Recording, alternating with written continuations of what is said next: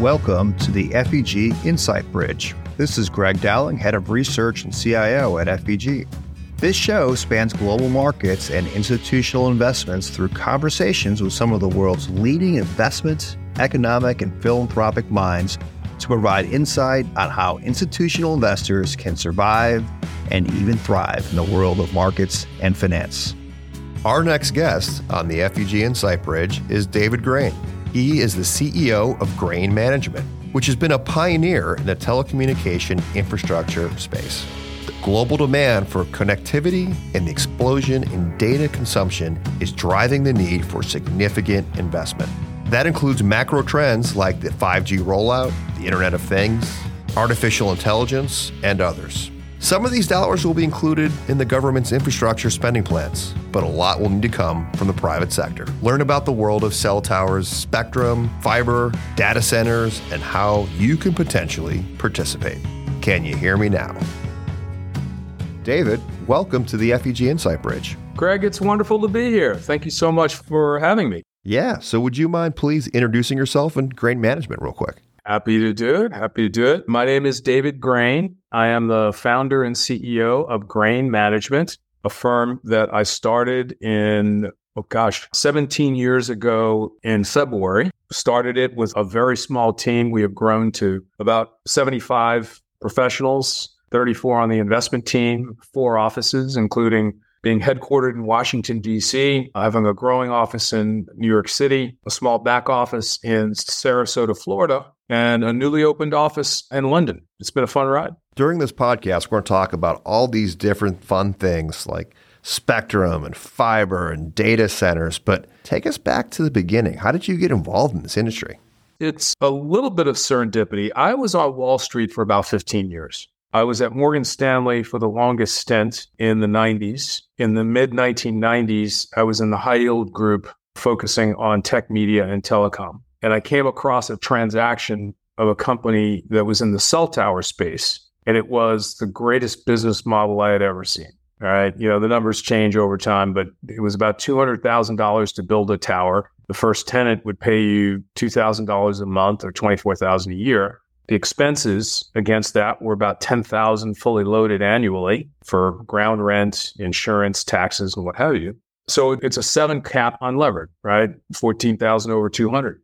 But you could fit four tenants on those towers with no incremental cost. And you could borrow 80% of the construction cost, you know, at a single digit cost of capital. So the operating leverage was like just through the roof. It was like 40 plus percent cash on cash yield unlevered. So I found that to be really fascinating. And I started to double click on that space to really understand it.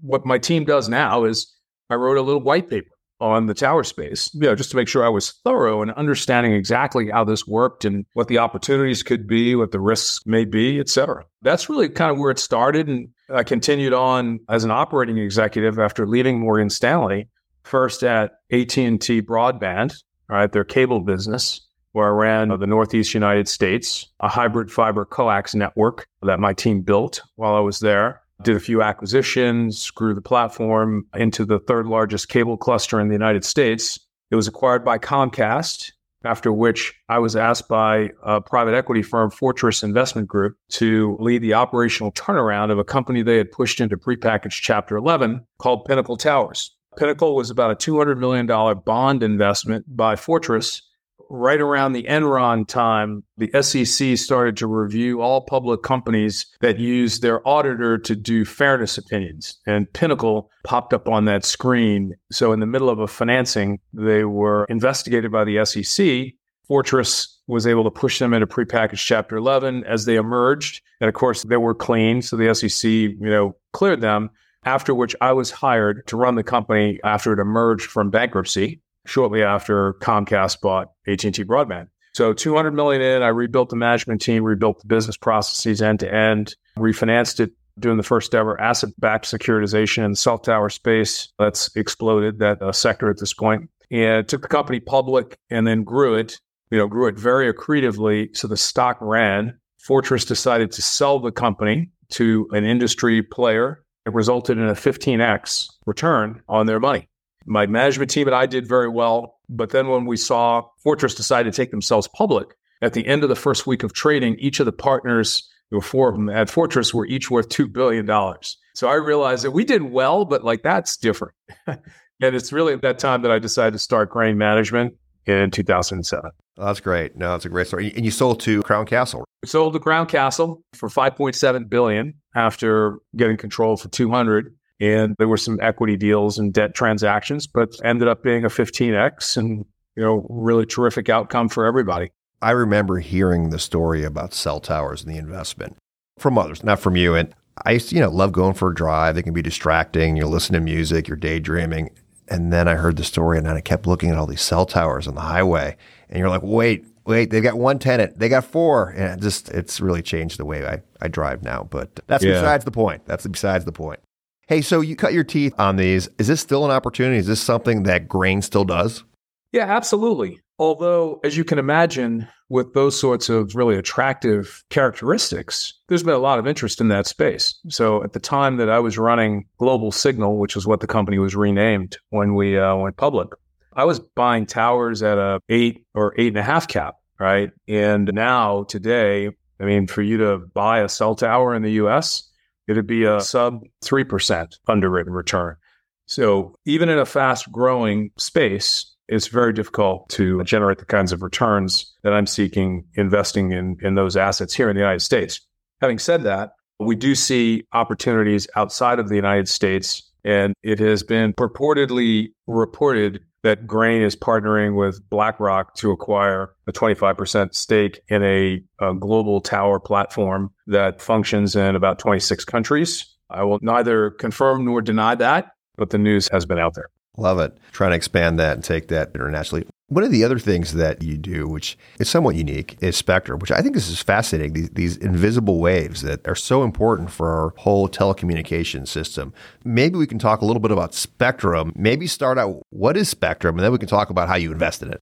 Let me take a step even further back to just say that to understand the value of towers, it was a very quantitative exercise reviewing demographic data, population counts, population growth, average income, income growth, and a variety of traffic counts on major highways and roads around the assets. And what we found was that if we took a look at those variables and regressed them against the growth and value appreciation of these assets, you could determine what the correlations were between those variables and that growth and value creation. And we found certain variables that had very high R squareds. So we use that to help inform decisions around towers. But then I found that these same analyses and these same variables, with a few tweaks, actually applied to other subsectors within the broadband ecosystem, including fiber networks and spectrum licenses. So our first foray into spectrum was, gosh, in 2012 and since then, we've probably invested four or five billion dollars in that space. What is spectrum? Spectrum is like raw land in the sky, right? You know, raw land, there are real estate developers that develop raw land into large buildings. The equivalent is the mobile operators build networks that are really leveraging this raw land in the sky. Radio frequency spectrum is basically those licenses in the United States are basically the right to project a wireless signal at a very specific frequency at a specific power level over a very specific geographic area. And in the United States, it's carved up into 416 partial economic areas that the Federal Communications Commission issues licenses for people to project a signal. These signals, depending on whether they're low frequency or high frequency, have different propagation characteristics. Low frequency spectrum travels very long distances, penetrates buildings, right? Isn't interfered with by weather, but the signals travel very slowly and are not very high capacity, right? So if you've got a very data intensive mobile application, low frequency spectrum you know, may not carry as much data as you need. And it certainly, there would be latency associated with it. So I can't stream my Netflix shows on this. You're not going to stream your Netflix shows there. High frequency spectrum, which is frequently called millimeter wave spectrum, and it's broken up into, you know, if you think about raw land, it's acres. Well, this is megahertz, right? And megahertz both helps you understand the address of the frequency as well as the quantity of it. So, very high frequency spectrum, the different characteristic is moves super quickly, really high capacity, but it only travels short distances. So, if you thought about an application like autonomous vehicles, where you need instant information, right? Somebody's walking across a road and you've got a, a truck that's autonomously, you know, rolling down the highway.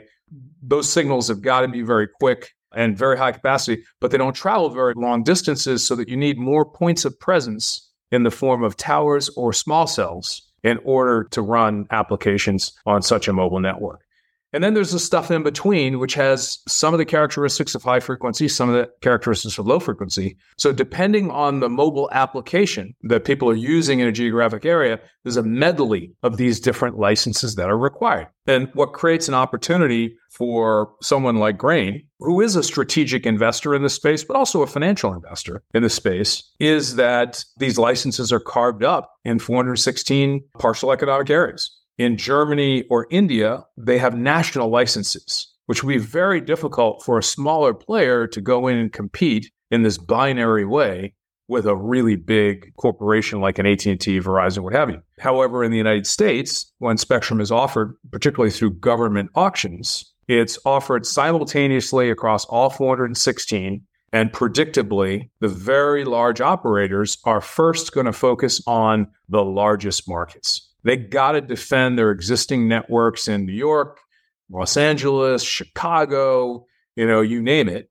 And by the time they settle in on the price and secure those markets, they've got a very small portion of their purse left to go after the large majority of those 416 markets. So it creates a lot of volatility and opportunity for a firm like Grain in the primary market and then in the secondary market, companies like Verizon, AT&T, and others, they're basically a patchwork quilt of a bunch of smaller little wireless operators that maybe owned a little spectrum here, a little spectrum there, different frequencies. So it's kind of this patchwork quilt that is constantly going through this optimization process which all occurs in the secondary market with this buying and selling of different frequencies and different geographies. So is it almost like you made the analogy of a real estate investor? Are you trying to kind of find the next up and coming place that you know that one of the main carriers is going to move into or is going to need eventually? Is that how you figured out what the right value is for this?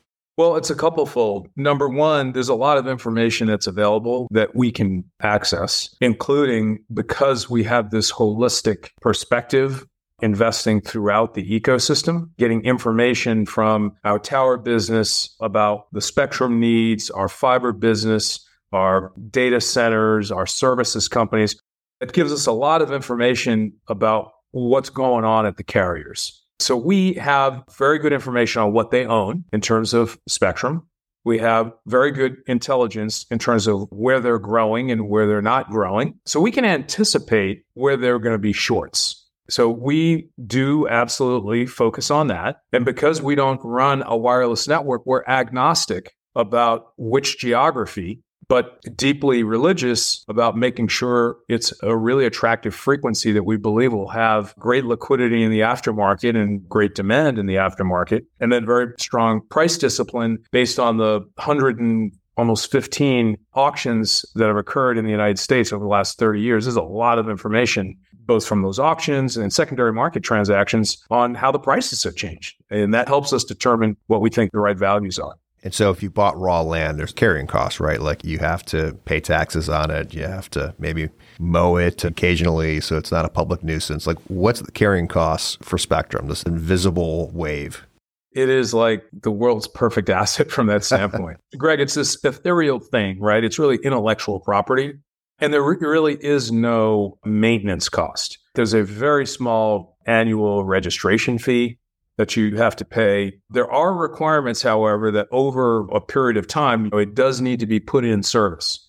So you can't just buy it, put it in the vault, and then sort of revisit it 25 years from now. I mean, the whole point of auctioning this spectrum and regulating the spectrum space is to improve the quality of mobile broadband service for the United States to allow us to remain economically competitive and to improve life outcomes for the different people in, you know, in the far corners of the country. So there's a lot of focus that we put on that but the carrying cost is really negligible, particularly if you don't use leverage. There have been some people that have made some mistakes where they use leverage and were depending on transacting around their spectrum and ran into some troubles.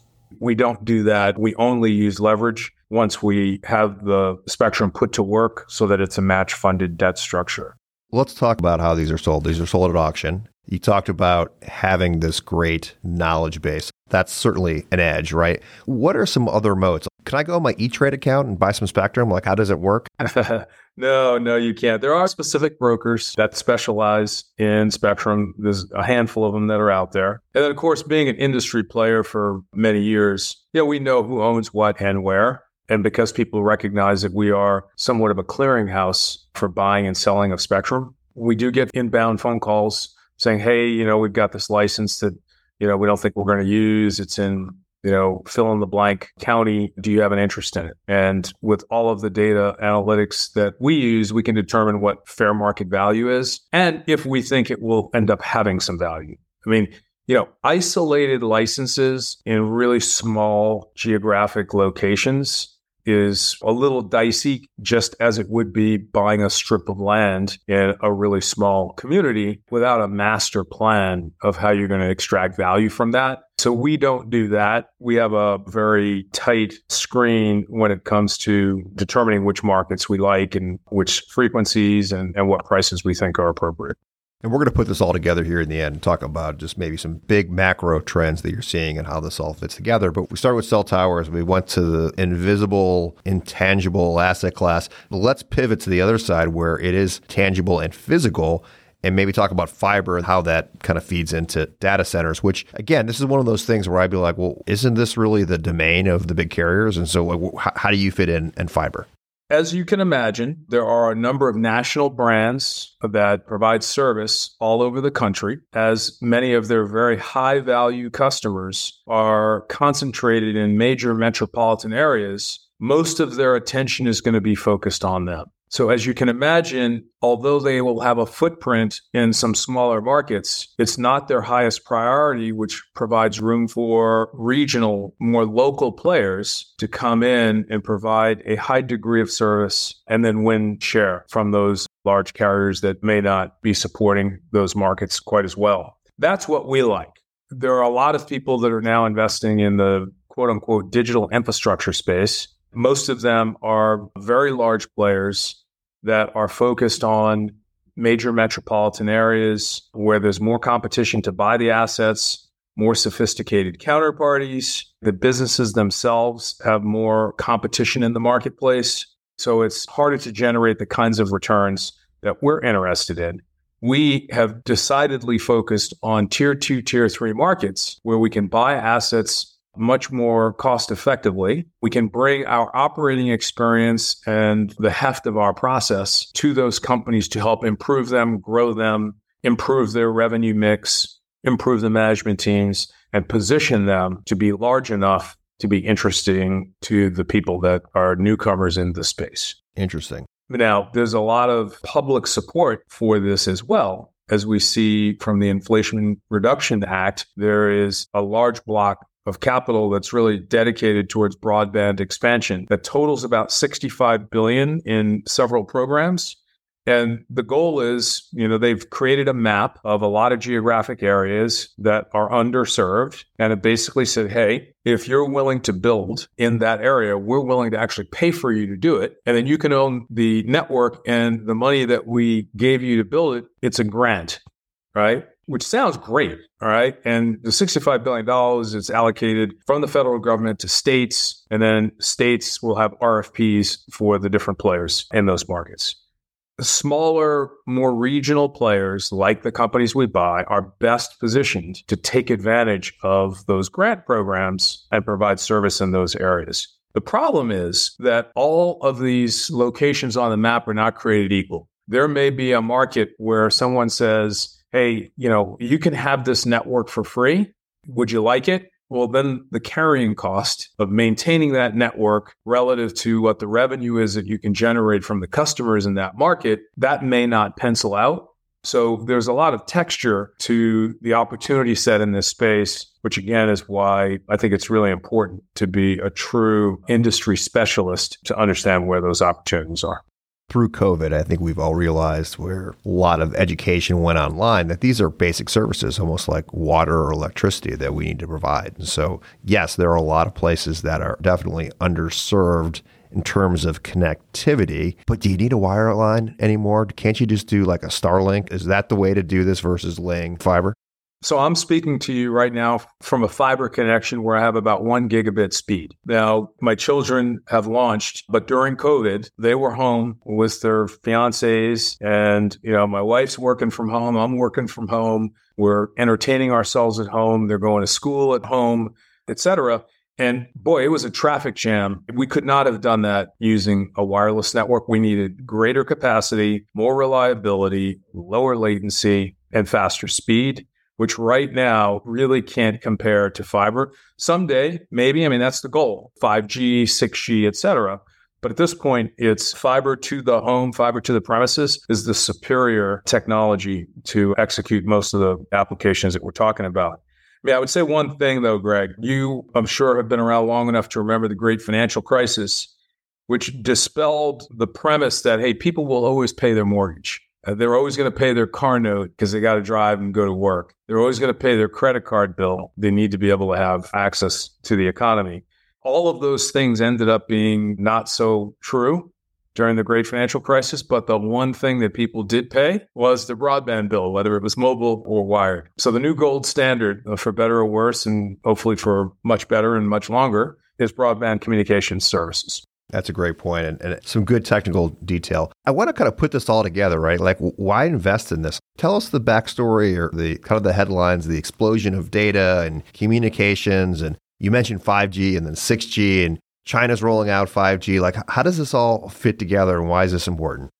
Data is much more available, much more digestible, much more transportable than it ever has been. And that spawns new applications that end up being more data intensive. I mean, the big buzzword is artificial intelligence, right? Generative AI, which consumes a tremendous amount of computing power and data analytics, et cetera. So the pipe, I mean, it's as though you have a highway around the world, and then all of a sudden you're increasing the demand for those pipes by a factor of 12 you got to build in front of that. So I look at the macro trends that include global mobile data consumption, which is expected to increase 8x between 2020 and 2030 and also the amount of capital that is expected to be deployed to improve the quality of networks globally, which will be somewhere in the six to ten trillion dollar range over the course of that same 2020 to 2030. All of that can't come from the balance sheets of the carriers and cable companies and digital players, et cetera. Private capital, there is a home for private capital in that. But the opportunity set is so large that if you are a global solutions provider, which is what we consider ourselves, we can look for low hanging fruit, wait for other things to ripen before we go after them. And again, the real key is to have the visibility of everything that's going on out there and to have the algorithmic approach to evaluate the opportunities in front of me. Yeah, it's amazing how just some of the data has exploded. Like I've heard there's been more data created the last 20 years then from that point to beginning of time it's just amazing and you mentioned autonomous vehicles we're still working on quantum computing there's all these things and you're kind of at the nexus of that I look at this space as the, being the arms dealers, right? There'll be winners and losers that are combating in the marketplace for customers. But at the end of the day, this is really the sort of core of what's going to drive this whole process. And we want to invest in that core. And you have that perch, right, to talk about some of the commercial and technological macro changes. You also have another perch that I think is interesting. So you've helped and sat on a number of different committees trying to better inform the government on what they need to do. I might get this wrong, but uh, I believe you chaired the Critical Infrastructure Security and Resilience National Investment Plan R&D. Did I get that right? That is correct. I was very fortunate to be a presidential appointee to the National Infrastructure Advisory Council several years ago, around 2010, 2011. And in my role within that organization, I did chair that study to just make sure that we were well informed about what the risks and the preparation that might be required to the extent that we see a national threat or breakdown in our infrastructure, particularly our technology infrastructure. When I think about infrastructure, I think about all the potholes on my roads, the bridge that needs to be replaced in our hometown here. What does it look like for data infrastructure? Do we have some of those same issues? And, and what is the public and private needs to protect this? It looks a little different, right? There's been steady investment in this space, maybe not in all areas, not all geographic areas, but in the very advanced portions of the country, we're kind of like right on it. And the real question is, how do we spread that to be ubiquitous across the entire country? And again, that's the same things we're talking about. It's the fiber, it's the cell towers, it's the spectrum licenses, it's the data centers, and all of the services that support the growth of those networks and those components. Over time, there are risks. Obviously, there's a lot of conversation about artificial intelligence and the regulatory and ethical questions and risks that we may have, similar to specific applications like autonomous vehicles. Do autonomous vehicles make a decision when something bad is about to happen and a decision needs to be made as to whether a vehicle stops, whether it, you know, sort of runs through something or what have you, and, and the impact on our human existence.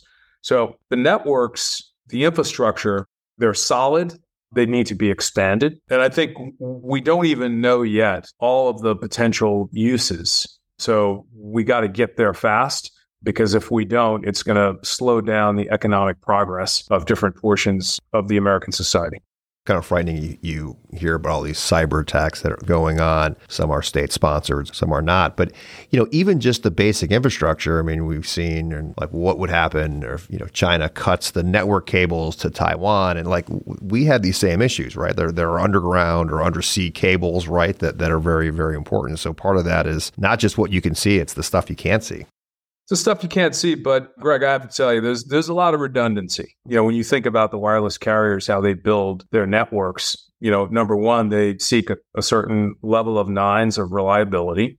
And typically they have redundant routes so that if there is a break, which invariably there's there's always something that goes wrong, but they can very quickly patch and reroute traffic. So we got a lot of escape routes. It's probably a little bit different than, say, our, our electric system or our water system or what have you, where there are probably less redundancy. I think we're in pretty good shape from that standpoint. All right. You made me feel good. All right. I'm, I, at least one thing is, you know, potentially safe. So that's that's good. Hey, we're talking about like earlier why this is such an innovative and expansive area for investment and, and kind of why it's important. But where does it go? Is this like specialized private equity? Is this real asset or is there inflation protection? Where would an investor put this in their portfolio? Since I started the firm, people have invested with me from their infrastructure buckets, their real estate buckets, their real assets buckets, and even their natural resources bucket around the, the spectrum investments, the private equity bucket, of course. I try not to tell people where to put us and frankly, this is one of the reasons why I started the firm, really focused on academic endowments, because the people I was interacting with, it was less about, hey, let me see where this fits, and then I'll decide if I want to do the work. They just found the area interesting. They could see the macro trends that underpinned the investment thesis. So they wanted to really bottom that out. And then their view was, we'll figure out where to put it. We just like it.